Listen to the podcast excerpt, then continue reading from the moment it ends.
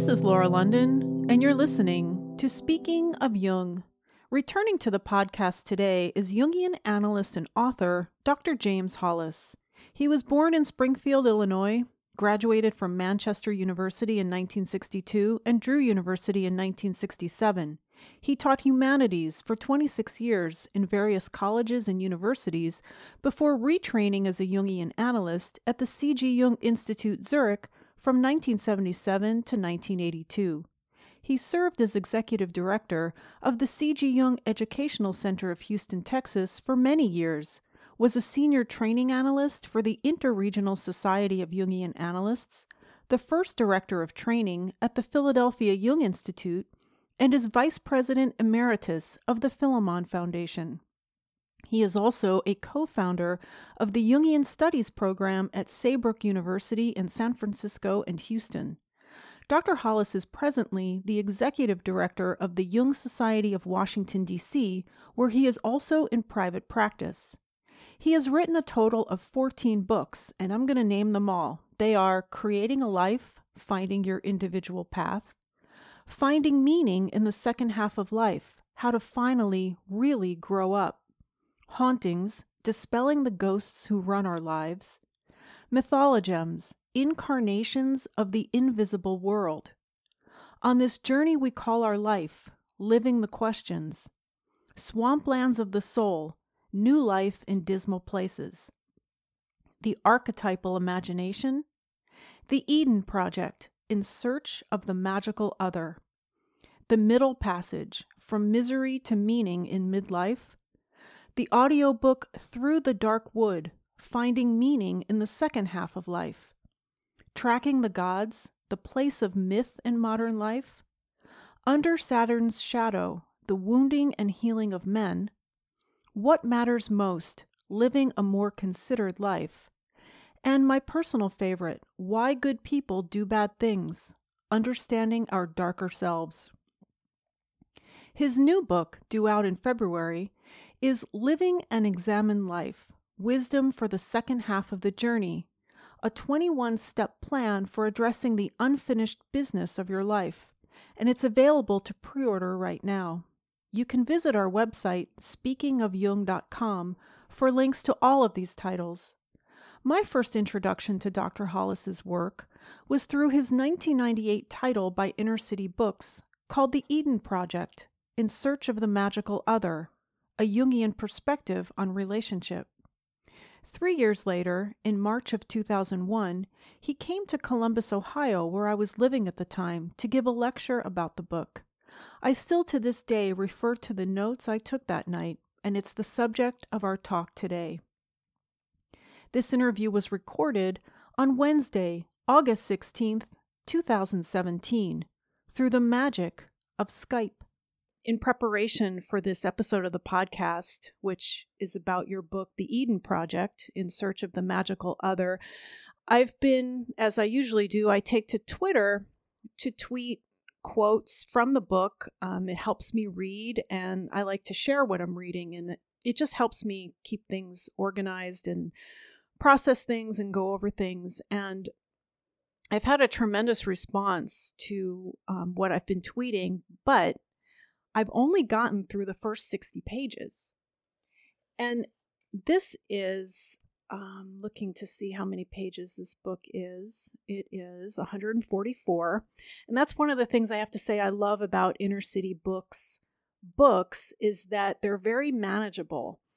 Um, they're kind of small, thin paperback books, but they are chock full of great material somebody had tweeted me the other day and she she wrote in response to a quote from the book she said when reading james hollis almost every sentence is an entry point for reflection and growth and that reminded me of something that I heard Sheryl Crow say about Bob Dylan.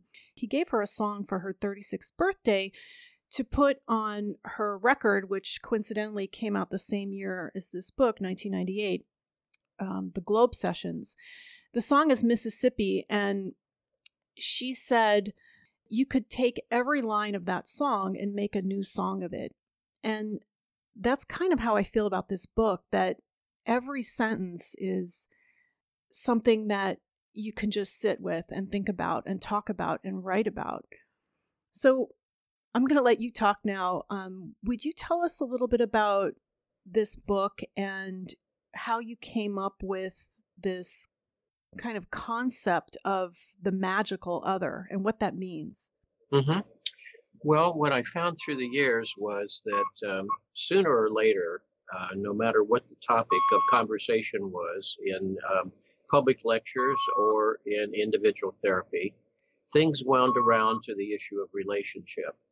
So um, I began to ask myself the question why is it that relationships are so important? And the answer is at some level because they're important.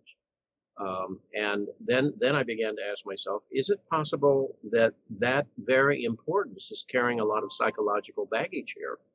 And ironically, that's what led me into um, the consideration of the topic of the dynamics of intimate relationship. Uh, it, it, wasn't uh, years of working with couples or individuals in the difficulties of uh, their relational life.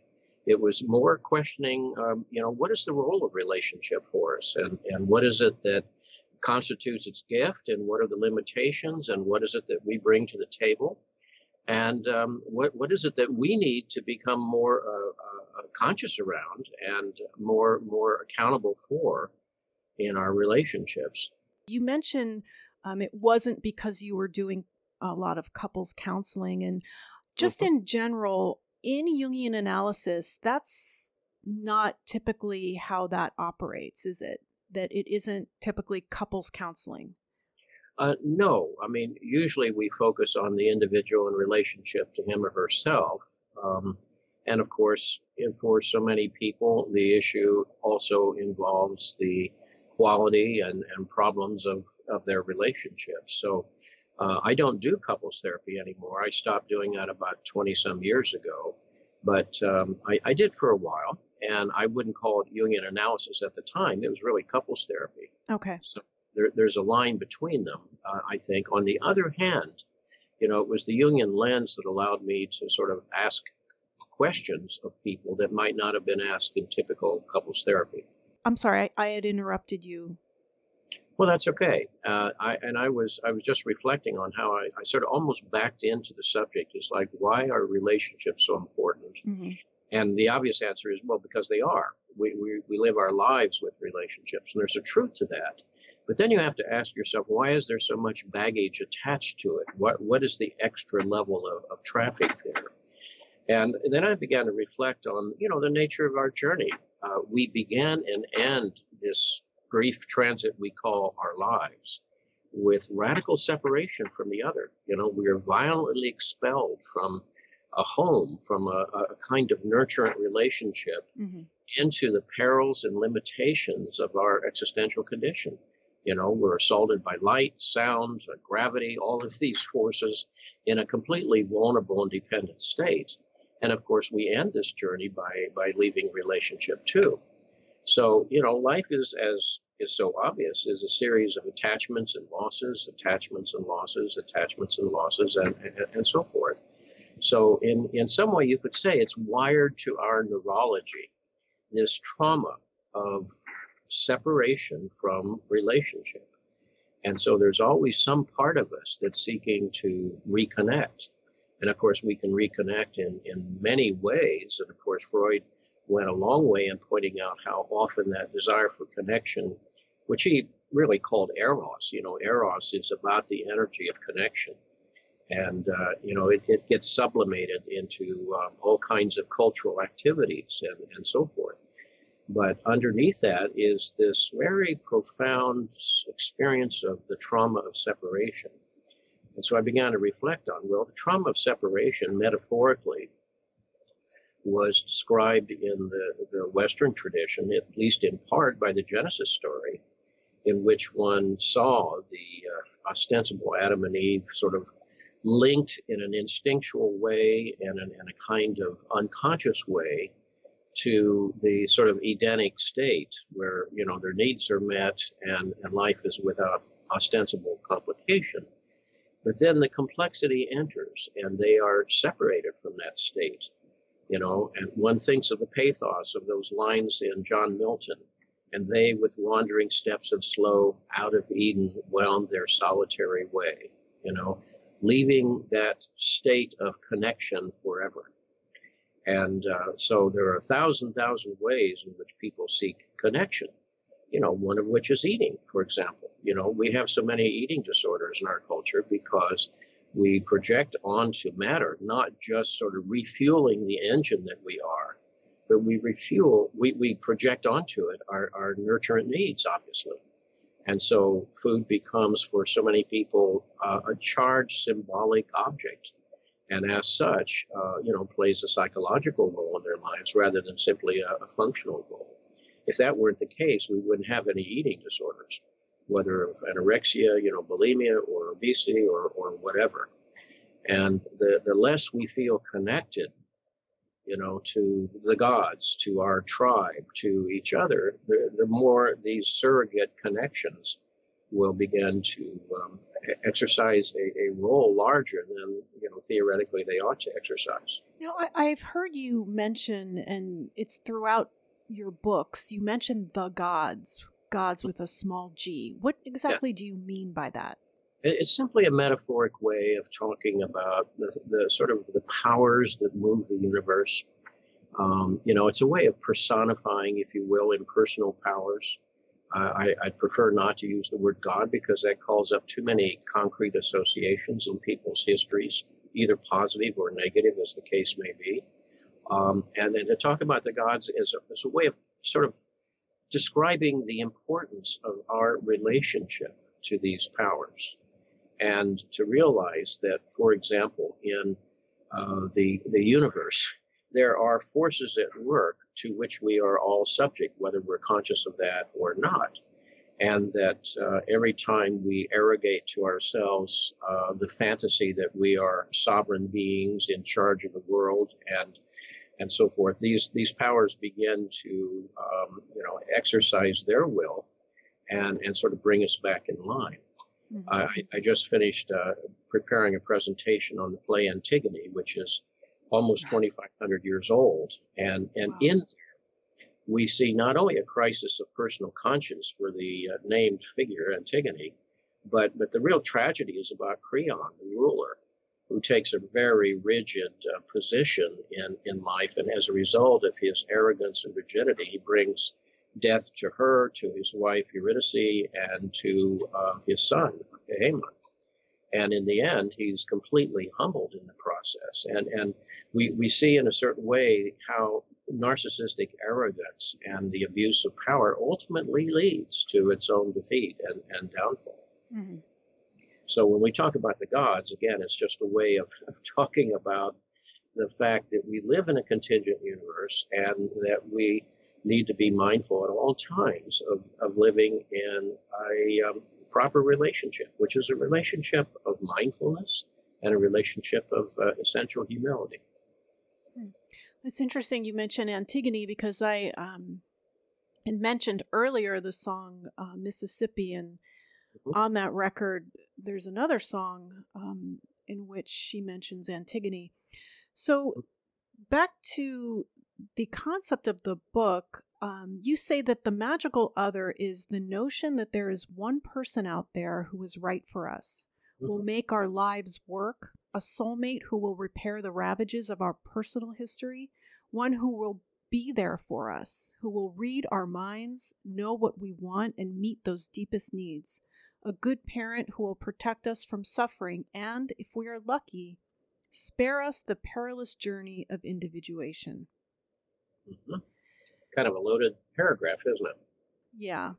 And of course, that, that when you begin to unpack that deep sense of longing and, and urgency for connection, then you begin to realize it takes us back to our primal state of, of disconnect and that's why I called it the, the, the Eden Project. It's the desire to recover that sense of uh, sort of completeness, of wholeness, and so forth, which is one reason why people will cling to relationships that are not healthy for other reasons, uh, often abusive relationships, because the, the sort of uh, need, the trauma of uh, disconnect has been so profound in their lives that they, they prefer the, problem they have to, to the unknown uh, sort of archetypal problem that, that awaits them. And so, in, in each of us, I think there is a pro- program neurologically and emotionally, uh, a, a, search for that other. And I'm putting that other in a capital O there uh, mm-hmm. because that that sort of image gets projected onto various individuals whom we meet. And each of us has intrapsychic images of the potential other that come partly from our own personal experience and partly from our, um, our culture. And we, we meet tens of thousands of people in an ordinary lifetime. Mm-hmm. And upon a few, um, this projection may alight. And, and there's a sense there of powerful uh, ex- excitation of hope, of, of expectancy. And uh, of course, we realize that behind that projection, we don't know that we've done it, it's unconscious. That's projections are unconscious.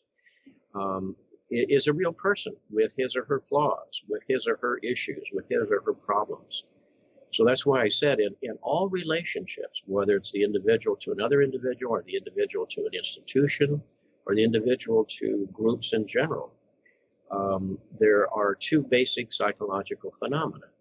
The first is projection because our, our psyche is, is active, it's alive, it's dynamic, it's easily triggered, and it, it, it produces a discharge of energy that leaves us and enters the world. And that happens continuously in the course of any given day. And then transference occurs when we connect seemingly to that other. And, and we transfer then the kind of dynamics that we've hitherto had in that area of, of experience. Let's go back to what you said about the original separation that we experience. So mm-hmm. I'm assuming you mean the trauma of birth. Absolutely, yes. I'm sure that some people have had more traumatic births than others. Mm-hmm. So, does what happened during that experience stay with us throughout our lives and kind of inform the types of relationships that we're looking for or that we have? I, I think yes, but but you want to add to that quickly. Mm-hmm. You know that trauma of separation can be significantly mediated by how the infant is then treated okay. by the world it's born into. And and I was talking recently with a person who um, was was placed in um, a medical institution for significant years during her early childhood, and ostensibly for medical reasons. And since been discovered, it was because really her her mother had other preferences, and um, you know the institution was not a very good mother to her. So the trauma of separation was heavier in her life mm-hmm. than, say, another child's life born at the same time in the same town. So I, I think, you know, the, the role of the parent is, among other things, to offer a measure of reassurance, of, of relative uh, predictability, of availability, of consistency, and of nurturant, supportive, loving other. And some children get that, and of course, some children don't. Okay, so when we do, when we don't get that, and I I would mm-hmm. venture to say that most of us don't get the ideal right version of that. We are you saying that we carry that out into the world for the rest of our lives? We're looking to heal that or fill that? And well, not just let me just ask add one more thing. Not just with our romantic relationships but also with our work relationships and our friendships. Is is that true? Well it's bound to play a role. I'm not saying it's the only influence in your life because mm-hmm. we also have growing independent developmental systems within us designed to promote our independence so there's that going on as well however uh, again, no matter how tall the skyscraper, you have to go through the bottom floors to get to the top. So, you know, our the, the tenor and the dynamics and the expectations and the hidden agenda of relationships is going to be at least to some degree influenced by our, our life experience. Now, again, that experience can be added to, it can be compensated for, it can be contradicted. Uh, it can be reprogrammed as, as life does, depending on other circumstances in our uh, experience. Now, for example, if a person has felt the insufficiency of the nurturant and present other, which is not an uncommon experience, that will create in that person two basic realities or two basic reactions or interpretations or stories, if you will. One is usually diminished sense of self-worth. In other words, uh, I, I, am I am somehow unworthy. It's not necessarily a conscious thought; it's a, it's an unconscious thought. I am unworthy or I'm insufficient in myself to be cared for, to be loved, and so forth. And then they will, you know, often wind up in self-sabotaging, uh, avoidant behaviors in the adult world, or the reverse, an inordinate neediness that shows up as clinginess or or uh, power complexes designed to control and manipulate the other, and, and so forth. So you can never say it doesn't play a role. The only question is, um, how strong is that role? In other words, what does it make you do, or what does it keep you from doing? You say that all relationships, all relationships mm-hmm. begin mm-hmm. in projection. Yes, yes, because the other is wholly unknown. So projection is one of the ways we try to make sense of a new world when we enter. In other words, every day is new. Every every experience to some degree is new, but we project onto it, you know, our our the category of situation it represents. For example, if you land in a foreign country and in a foreign language, the, the first thing you start looking for are signs in your language. You, you, you know, your insecurity will show up in trying to project outwards to say, I need to find areas of familiarity. So you look for signs in English. Or failing that, you look for international signs about where is customs, where where are the bathrooms, etc. Mm-hmm. Um, and, and if that's not there, your anxiety begins to to mount, and you might start asking your neighbors, "Do you speak English? Can you tell me what to do next, etc." So you know the projection is simply our way of trying to make sense of the new experience uh, based on what our experiences have been. And the transference is, you know, the history we bring to the table. So that's where that inordinate neediness can show up in a relationship. You know, we're, we're, and you're right, it's not just in intimate relationships, it's with relationships at work, and it shows up in relationships and into organizations and institutions. In other words, one of the, the frustrations often of work life is that people are unconsciously looking to be nurtured you know, in their work environment when they find maybe the agenda there is something quite different, like making money or something like that, and and they feel chronically frustrated and unhappy, and they have no no understanding why, and it's because they're asking of the company or they're asking of their colleagues something that um, is is not really the role for that other to play for them. Then we need to realize that it's up to us. Is that what you mean? Well, ultimately, ultimately, the heroic question, and I call it heroic mm-hmm.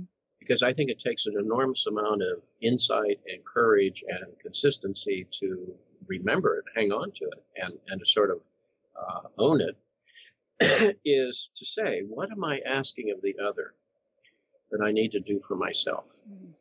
In other words, I should never stay in relationships that are denigrating to me or or try to don't respect me and so forth. If I do that, then it's because I don't respect myself, you know. Uh, but on the other hand, I can't be looking to the other to make me feel good about me. You know, that's my job. That's not your job. I can't be looking to the other to sort of make up for whatever my, my losses have been in the past because that's not love. That's neediness that burdens them.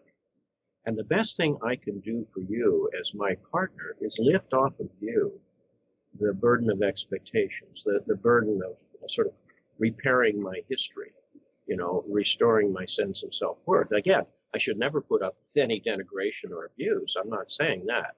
I'm simply saying that I also want to sort of clean up the agenda between us. And I call it a heroic question because in the abstract, it sounds fairly obvious. Mm-hmm in practice, it means I have to take on something that's very uncomfortable for me. Yeah.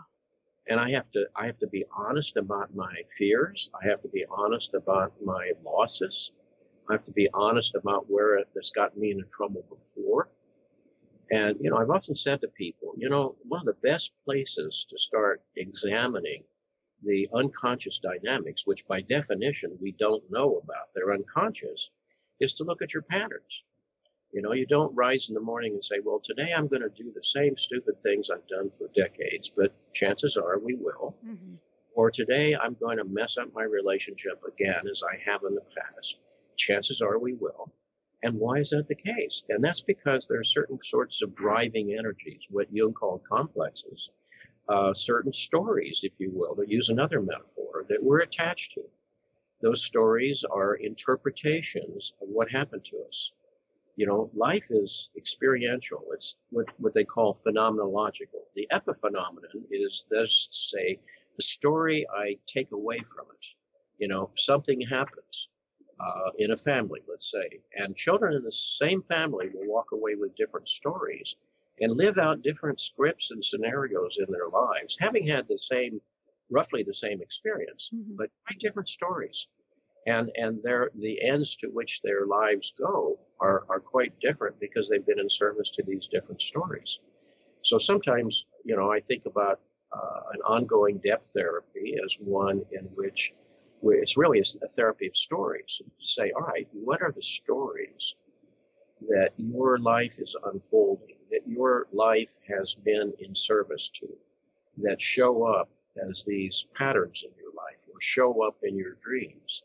Now, can, can we look at them as not who you are, but the story you acquired along life's highway? Um, and, and often, often in an unconscious way and, and, and maybe challenge that story. Do you mean the story that we are telling ourselves internally of what the truth is about our lives? Is that what you mean? Yes. Uh, well, it is internal. In other words, this, sometimes we have a conscious story about ourselves. Like I, I just am a mess up in life. I never never can mm-hmm. experience what I want in life, or I can't do this, or I can't. We we have conscious stories. Many of these stories are unconscious because, and, and I'm calling them stories because they are uh, interpretations, they're narratives. You weren't born with them. So let's just say that the, the child, child X, you see, is, is brought into a, an environment where, where he or she uh, feels very little sense of uh, consistency and support and so forth. So one of the attitudes that they're likely to grow up with is um, distrust. You know, it was based on the reality of their experience. They couldn't trust the predictability and the constancy of the other. So distrust can show up can show up in um, a, a, an adult's life later as constantly distrusting people. I, I had two two clients uh, whose life story was almost identical. They were both men whose mothers departed with someone else when they were the boys were age ten. And when I was seeing them, they were both in the process of, of destroying their marriages out of an inordinate sense of distrust. There was no objective reason to distrust their partner, but the story inside of each of them was, you know, if, if your mother left you, this person to whom you've given your heart and soul is going to leave you too. Mm-hmm. And as, as, as sort of questionable that as that story is, it had a tremendous power in their lives to the point that it was governing their behaviors and to some degree um, creating that story once again. You know, it's it's the replication of that story that that in a sense almost becomes the confirmation. See, I couldn't trust you either. In the end, you weren't there for me. And you see how that person would then go on to the next relationship in, in, as a kind of prisoner of that story. And we all have stories like that. And that's what creates, for example, our, our codependence. You know, codependence is a, is a common relational strategy. And it's based on the fact that everybody at some level early on in life learned the world's big and you're not. The world's powerful and you're not. Now, figure out how you're going to manage that. And so we all develop, for example, certain patterns of avoidance. We, you know, we try to stay out of harm's way, stay out of conflict, and that's that's rational and prudent until the cost of our avoidances in relationships or in the conduct of our lives begin to mount up. Or an, another sort of equally logical strategy that evolves out of that sense of uh, core powerlessness in the face of a large other is give them what they want. You know, um, to get along, you go along. Mm-hmm. And that's the birth of what is called codependence, which is a reflexive um, sort of defense of, of the arousal or defense against the arousal of inordinate anxiety created by the potential of losing your favor. You see, if I'm an infant wholly dependent upon you for changing my diaper and feeding me, losing your affection is potentially lethal. Mm. It's at the very least, it's it's harmful. And so that that story can get transferred and reinforced a thousand times in later in life, and one winds up saying yes to something one really doesn't want to do, or one winds up going along with a bad situation because to to step in and say, but this is what is right for me, will arouse the old story and with it all of that attendant anxiety. And that's often enough to shut the person down in an instant of a second. And then one is again a prisoner of the story. I've often heard you mention or refer to things as anxiety management systems.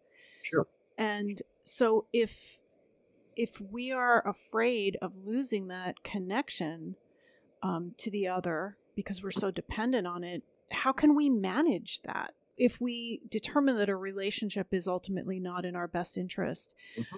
um, but there's still that fear of letting it go, even mm-hmm. though that might be the best thing for us. Sure. How can we cope with that flood of feelings that comes in with that separation from that other. Certainly. Actually, this, this raises another central principle in the book, The Eden Project. And, and I'll say that principle and then get back to your question.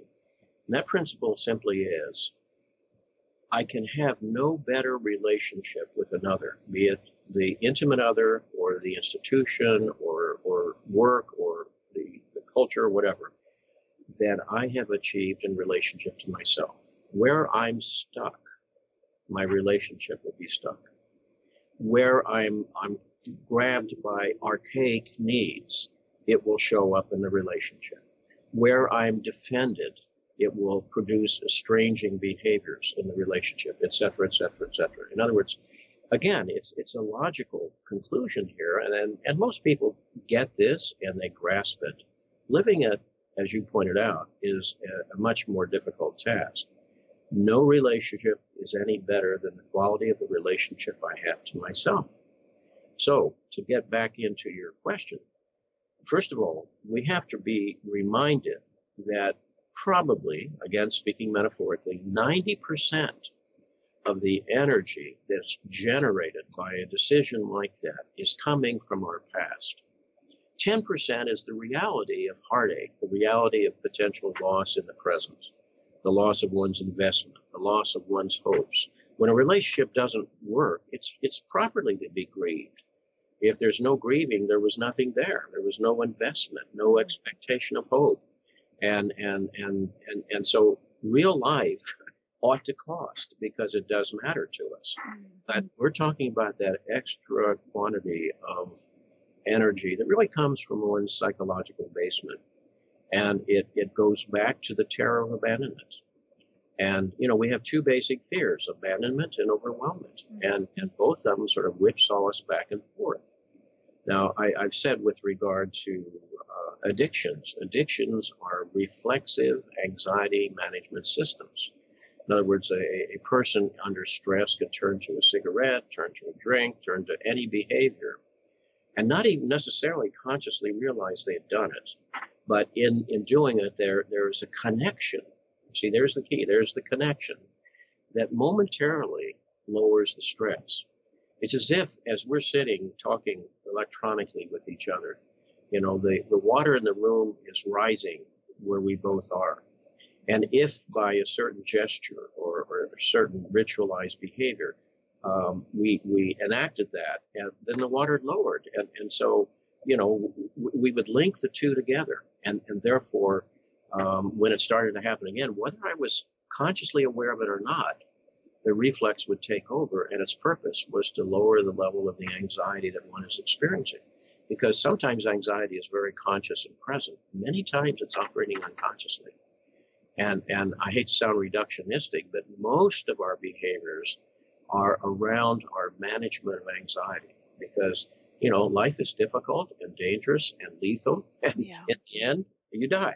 So, you know, you do have to be on your toes a bit. You know, I, I I'm going to interrupt you there because I love it that you say that because I don't hear that too often from many people. And I've got those people out there that are life is great, life is beautiful, life is wonderful. I'm happy to be alive. Um, it's a beautiful day. And I'm thinking, why didn't I get that? Why don't I get that? Why am I not like that? And then I mm-hmm. realize, oh, because I'm maybe seeing the world more realistically. But those people once you know i open my mouth or they they get any kind of uh, whiff of me they run the other way mm-hmm. um mm-hmm. yeah so i appreciate that about you validating that for me thank you dr hollis well a couple of points laura first of all I, I want to normalize anxiety. It, it, it, comes with the human condition. That's mm-hmm. why we call it existential angst. You know, it comes from the condition. We are, we are not only, see, animals, to the best of our ability, most of, best of our understanding, most of the time don't feel anxiety. They feel fear, fear of predators, fear of fire, etc. But they don't meditate on their own mortality, far as we know. All okay. right, we do we have the imaginative capacity to leave this present moment and imagine our way into other scenarios. And that's what, in some way, allows us to cope with life, to, to work in developmental and creative ways with life. And at the same time, it also uh, can occasion anxiety. So, yeah, there are people who have that kind of worldview. And, you know, from time to time, life is beautiful and life is happy. It's not a steady state. It's not a permanent state. One can only stay in that state by remaining very unconscious, very naive, and, and very immature. But when we do express any kind of anxiety, we think there's something wrong. We're no. told to go to the doctor, and they mm. write us a prescription for it.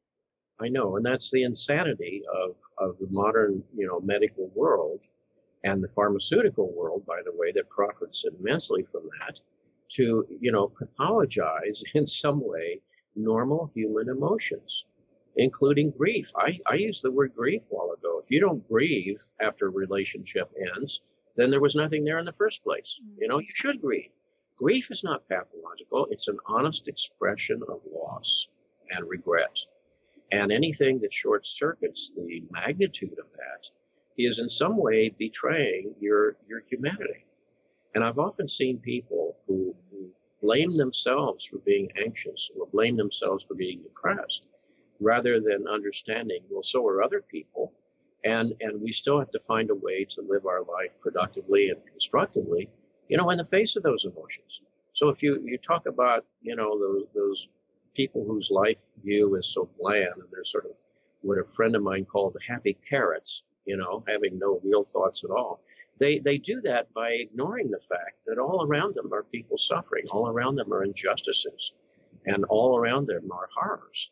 And it doesn't mean that one has to dwell on it. One, one simply can't afford to be unconscious. One has to say, that too is part of the world in which I live, and I have to be mindful of that while I also experience the moments of bliss that come to us in life. So, when we do experience anxiety, and, and, as you said, we still need to function in the world. So I don't want to just gloss over that. Mm-hmm. Um, we we need to somehow manage the anxiety. Well, what happens, you know, in, in, in therapy, for example, when we deal, let's just say with the issue you were talking about, a person's in a really bad relationship.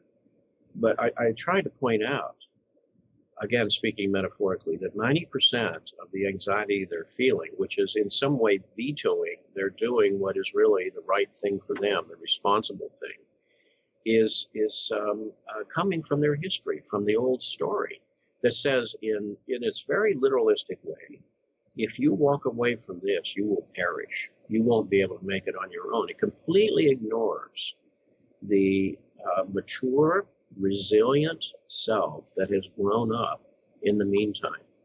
There is a person present who is going to take care of you. And that person is you. You, you can't afford, in the face of the old story, to forget that.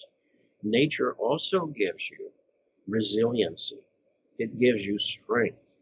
Adulthood brings you capacities for other choices, the capacity to choose differently in the future. You have a journey to live, and, and to, in a sense, stop that journey at this point is to voluntarily, in some way, um, you know, sacrifice your reasons for being here. And, and so at the moment, the, the loss of a relation feels catastrophic. But it's because, again, the excitation of that, that ancient story. And underneath that, again, is always a human being who has his or her journey to live in this life. And relationships are important. Now, that, that we need to get into the question of in what way are they important uh, mm-hmm. constructively. Because I've tried to suggest there is often this sort of regressive agenda in relationships where I'm counting on you to sort of make my life work for me or fix things for me. Now, obviously, we support each other in a healthy relationship. I, I want to help you live your journey. You want to help me live mine, etc. That, that's a kind of basic understanding of relationship, I think, although not everyone fits that that model. But but beyond that, you see, um, you know, why am I in relationship if if not this regressive agenda? Um, and the answer is, ironically, the greatest gift of relationship is the otherness of the other. In other words, because you are you, you are different. And because you are different, my engagement with you, my interaction with you, my dance with you enlarges me because I, I, I can be invited. In fact, I'm expected in some way to enlarge, to contain what you bring to this relationship. Now, for example, uh, among other things, my wife is an artist, and as a result, uh, I have learned awful lot about seeing the world in a different way, of, of looking at the world in terms of forms, looking at the world in terms of color schemes, and ways of seeing the world that, that I hadn't acquired on my own. So my life is richer for that reason. That that's called dialogue. You know, two words coming together. In other words, it's the dialectic of relationship that one plus one equals three, not two. Three being, you know, their, their mode of enlargement through each other. And of course, there's something very wonderful and pragmatic about the division of labor, the sharing of tasks, mm-hmm. sexuality, uh, the sharing of one's hopes and expectations and projects. That's good. Companionship is fine. Um, but in addition, there is is really growth. Do I grow through this relationship? And the truth is, for example, at times we outgrow people we've known in the past, outgrow friends. You might see people you went to grade school with, high school, college, and you realize, you know, my, my life is taking me a wholly different journey. Uh, blessings to them on, on their journey, but mine's a different one, and we don't really have a real connection anymore. And We don't have to just for nostalgia's sake. Um, what what what I have is my journey, and new people, new experiences will be met along the way. So you know, uh, life life is a journey. I mean, if it's not a journey, then it's stuckness, and there are plenty of people stuck in it, and they're stuck usually because they're prisoners of some kind of archaic story that that is defining them and and threatening them with so much punitive anxiety that they they just can't break from it. So this book, um, "In Search of the Magical Other," which is the subtitle, mm-hmm. you're saying you're pointing out that we are looking for this other to complete us when that's not possible. It's not possible for them to give us what it is we're looking for in them right? That's right. But I've also learned in my study of Jung psychology that we can't individuate alone. Mm-hmm. We need mirrors. We need we need other people. That's right. And also we're social beings, right? Mm-hmm. We need each other. Yeah. So what is it about relationship that you wanted to say through this book um, about. I guess I'm trying to I'm trying to figure out how to sort of condense it down into what is the message here. Sure. Well, that's a very good question. And and let me just say, first of all, the, the most damaged relationship we will ever experience is the relationship we have with ourselves. Yeah. And it's that that we bring to the table. And therefore, you know, our partiality, our stuck places, our complexes, our inordinate expectations all wind up in injurious ways in the traffic between us. So again, I have a strong ethical summons, if I become aware of it, to be accountable for that because if, if I'm not, you are. And that's not love. That's that's burdening people, you see. Jung, Jung said mm-hmm. if you, you know, from time to time, we need to learn to be by ourselves and, and to sort of pay attention to the conversation that's going on in, in there. Because there's a conversation going on inside of us all the time. If you don't think so, who do you think's managing your digestive process at this moment? You know, what do you think is is taking care of your emotional life? And um, you know, what, what is producing your dreams? There there are other clusters or centers of energy in, inside of each of us. And I'm simply ignorant of that. It keeps spilling into the world unconsciously, mm-hmm. piling up as consequences, imposing themselves on you and upon my children. Now, by the way, there's a good good example. One of the most messed up relationships is between parent and child, of course, because most parents uh, have strong narcissistic needs. That is to say, they need for emotional reassurance. So they use their children you know, in other words, I want my child to endorse my religious values, my social political values, grow up very much like me, you know, hang around and when I'm old and ailing, come take care of me. Well, you know, much in our culture endorses those points of view. But, you know, it can lead to the murdering of the soul of the child who has a different journey. And, and, you know, freeing our children from us. Jung said the greatest burden the child must bear is the unlived life of the parent. So where I have not shown up to face my own journey will be dumped on my children, either as a limiting example that they serve or trying to escape, or as some kind of message to them. You know, you're not allowed to to live your journey because you you have to stay and sort of take care of mine. So to come back to the question here, the um, need for others is substantial, and, and Jung said if we isolate too much, we wind up speaking to ghosts. Most people yeah. are afraid of talking to themselves. They're afraid of, of, of being alone, and that's why people are so electronically needy and addictive at this point. But but if we don't do that, we have nothing to bring to the table. But then on the other hand, uh, too much isolation means I can get caught in the loops of my own complexes and my own limitations. So the other provides the service of sort of pulling me out of um, myself, you know, pulling me out of that, that self-referential circle. I remember years ago uh, being in a dream group.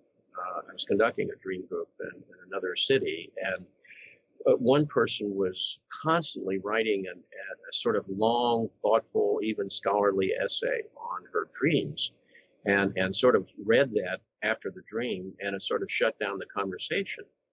And and that went on a couple of times until someone said, "But you know, I didn't see your dream that way." And it was something inside of her just really crumbled. And I think we all realized at that moment what she was doing was ironically trying to consult the unconscious to see what it had to say to her, and yet wanting to stay on top of that conversation and manage it, which she was doing through her essays. Mm-hmm. And the moment that someone else confronted her was the moment she was beginning to really learn something about herself. So the, the same is true for relationship. We need others again for the dialectic.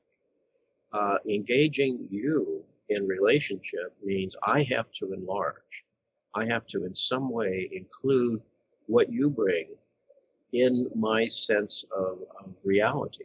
Well, what about relationships that are with people that it's always about them? Now, this might say something about me, but it's always about them. They never ask me how I am, what I'm doing, you know, where I'm going, how do I feel. At never.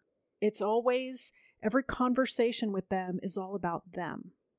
Well, you're talking about people whose narcissistic needs prevail.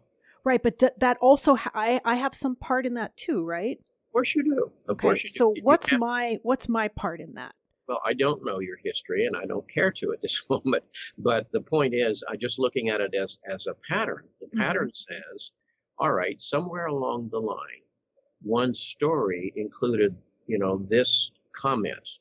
That is to say, you know, your needs don't matter that much. What matters is the needs of people around you. So, you know, keep your mouth shut and sort of pay attention and fit in. And if you do, things will go better that way. Now, I'm, I'm in a sense translating uh, a story that may have occurred when the child is four years old, you know, depending on the circumstances. So that's why I say, you know, we, we began to get some sense of the kinds of stories or complexes our life is in service to by looking at our patterns. Right, and what I, what I I remember now what I wanted to say before when you mentioned that the most something about the most difficult relationship we'll have is the relationship we have with ourselves, and why I went off on this Twitter tirade. Um, mm-hmm. and something else I wanted to add before about okay, well, when you were talking, I was thinking, well, this is the purpose of going into analysis is to look at ourselves because mm-hmm. what we're encouraged to do, what, what I, the message that I got through my decades of life on this planet is to always blame everybody else for everything. Mm-hmm. And um, uh, it was a rude awakening when I was taught, told that, you know, it, it was about me. So that's why I went into analysis at a very young age. Mm-hmm. But what I saw the other day was people were pointing the fingers, their finger at other people, at mm-hmm. and nobody was seemed to wanted to know what our role was in these tragedies sure. that were going on. And I said that you know stop stop looking at every at what everybody else is doing and start looking at what you're doing well, look, everybody has wounds to their sense of self worth. It's, it's impossible in life not to pick them up along the way. The pragmatic question always is what do those wounds and their attendant stories make you do? What do they keep you from doing? And so some people will, will wind up, again, in avoidant and self sabotaging patterns. Others will wind up in overcompensation, grandiosity, and narcissism. Because when you look at narcissism, for example, and everybody has a narcissistic wound, which is a wound to your sense of worth, but that doesn't make a person a narcissist. Okay. Um, a, a, narcissist is, is truly a person dominated by an inadequate sense of, of worth. So he or she is always caught in some kind of power complex. And he or she is always in some way trying to manipulate from others um, reinforcements of their shaky sense of self worth you know, the narcissist looks in the mirror and never shows, uh, nobody shows up in the mirror. You know, nobody stares back. So they have to use other people. If it's a parent, then the parent is, is using the children for their own sense of worth. And many parents do that. If it's the employer, the employer takes the credit for the employee's work. And, and wherever you see narcissism, you, you see usually the power complex. And as Jung pointed out, where power prevails, love is not. Power is present in all relationships and, and it's it can be healthy. It's it's the use of energy to address the tasks of life. But when it gets caught in a story or a complex it can obviously be evil. It can bring harm. And and the, the whole narcissist game is around control and management of others for one's own sense of self-worth i think that because we're toward the end here what people want to know is what do we do? You know, what, what, what do we do now? Okay, so the search for the magical other isn't going to give us what we think it's going to give us. This other person cannot possibly fulfill the needs that we have. So, what do we do now? The romantic fantasy is the chief drug of choice of popular culture. Mm-hmm. Okay? And it's a drug that we've all uh, ingested and enjoyed and wound up, of course, ultimately having to deal with its disappointment because reality is reality. So it doesn't. We don't have to become cynical that way, uh, or as a result of that, or bitter or estranged. We simply have to say, if I approach life and relationship with more realistic expectations, and if I've first of all examined myself and said, again, I am responsible for my own well-being. I am here to make my life work, not somebody else's. Uh, then, then you know, I can approach others less encumbered and less expectant. Because again, the, the whole point here is if you can't tolerate yourself with your shortcomings and failures that we all have, you know, in, in the end, you know, it's not going to be a very healthy relationship with others. You know, again, as much as a cliche as it seems, and cliches become cliches because they're repeatedly true, mm-hmm. I have to deal with myself first with my own narcissistic impulses, with my own avoidance impulses, with my own codependent impulses, where my my own power complex or controlling complex comes up, or where my neediness imposes itself. You know, those are in all of us to some degree, and they're human. You don't have to fault yourself for that. Welcome to human nature, but you you are accountable for them. And the better job I can do that, the more I free my children, the more I free my partner, the more I feel my free my colleagues at work from having to carry the burden of my unfinished business. So, withdrawing projections from that we put on other people um, is our responsibility, is our task. Sure, and and if we don't withdraw them, reality withdraws them for us because the otherness of the other always wears through. Mm we begin to, to see the other, and often people end relationships with a sense of letdown and bitterness, like you failed me. You, mm-hmm. you're not what I expected from you. Well, guess what? You never were. What I was imposing on you was, you know, that archaic agenda, my own projections, my own transferential histories. That's what I've done to you unwittingly. So if I recognize that and have some some accountability for that, then I, am going to be less setting you up for conflict and manipulation and less setting me up for the inevitable dis, uh, uh, disappointment that occurs when a projection erodes. Because what can emerge from the you know dis- dissolution of a projection is something eminently worth loving. You know, you see the other person as a flawed human being like you, mm-hmm. and, and you feel that affection for them, they are eminently worthy of your love and investment. You know, the in love state is that romantic elixir that's going to fix your life. And when it uh, when it's triggered, it, it sets off all kinds of uh, endorphins and so forth, um, and it's a wonderful feeling and it's transient. And and what can survive is something called love, which is eminently worthy of our investment and our commitment. So not not just seeing them as a flawed individual, which is part of it, but also sure. in the way that they treat you, that that's okay too. That they're not going to treat you perfectly. They're not going to treat you, sure. you know, I'm not going to be treated like a queen. I'm not going to be put first all the time. That's right.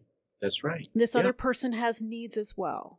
Well, of course. I mean, once we pull it out into consciousness, it's pretty obvious, isn't it? Mm-hmm. I mean, in other words, what I have found with people listening to this kind of conversation about the Eden Project at, at, or in talks and so forth is nobody refutes the basic principles because they frankly are logical once you really made them conscious and looked at them in the light of day. But it still occasions a resistance in us because of the pull of that archaic project, you know, the desire to go home, as it were, the desire to find the perfect parent in the other you know, no couple at the altar would say, you know, I'm counting on you to be my my unfinished mother or my my better father. And they wouldn't say that. It's it's ostensibly a time for leaving mother and father.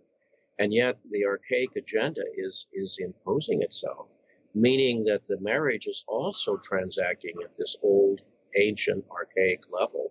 And that's what leads to conflict and disappointment in, in relationships you say at the end of the book in the afterword Early on, I warned the reader how disappointing my words might be, how I do not like their premises myself. Mm-hmm. Perhaps their only virtue is that despite our heart's desire, they are valid.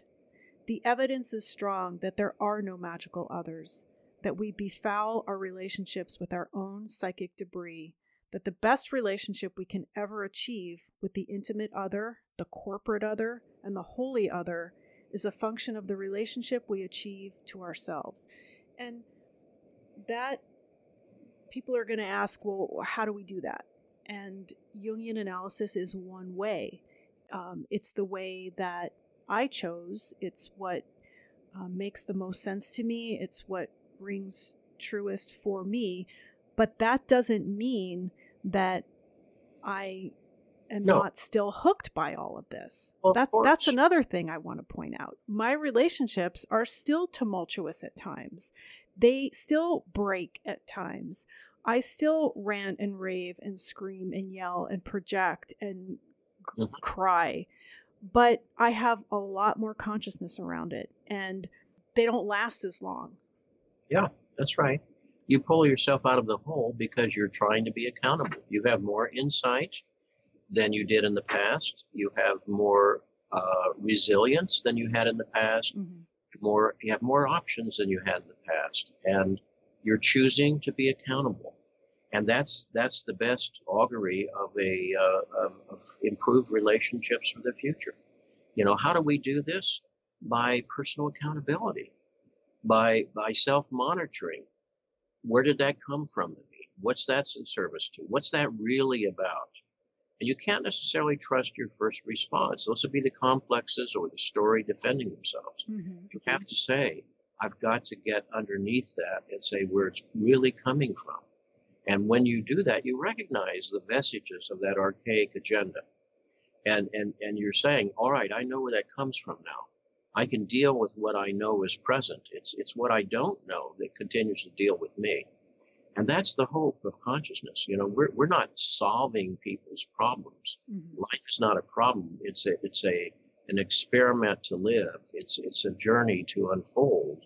And you will have many trials along the way and and the best you can do is work on yourself to be ready for them when they come thank you dr hollis you're welcome i'd like to again thank dr hollis for his time today and i look forward to speaking with him again in the future if he agrees as i am a big proponent of face-to-face interaction i'd like to point out the many opportunities there are to see dr hollis in person by attending one of his public talks the remaining cities he'll be visiting this year are Charlotte, North Carolina, College Park, Maryland, London, England, Washington, D.C., Philadelphia, and Atlanta. Next year, in 2018, he's already scheduled to speak in Sarasota and Fort Lauderdale, Florida, Richmond, Virginia, Dallas, Minneapolis, Montreal, Portland, and St. Louis. You can find out more on his website, jameshollis.net. In addition to his lectures, he'll be doing a four session course on the interpretation of dreams at the Jung Society of Washington, D.C. in September and October. And I'd like to point out his lecture there on November 3rd called Funny Bones on the Psychology of Humor. You can find links to all of these on our website, Speaking of Jung, that's J U N G dot com. There you'll also find all of the previous episodes of this podcast, which are available to listen to or to download for free. The episodes are also available on iTunes, Stitcher, Google Play, as well as a whole host of other listening platforms, which you'll find links to on our About page. Thank you to all of the followers on Twitter and Facebook, to everyone who has made a donation to help cover production costs, and to those of you who have written reviews. And with special thanks to Daryl Sharp and Liz Jefferson of Inner City Books, Dick Sweeney and Gina Peacock at the Jung Association of Central Ohio, to Diane Braden, and to Michael Deacon, this is Laura London, and you've been listening to Speaking of Jung.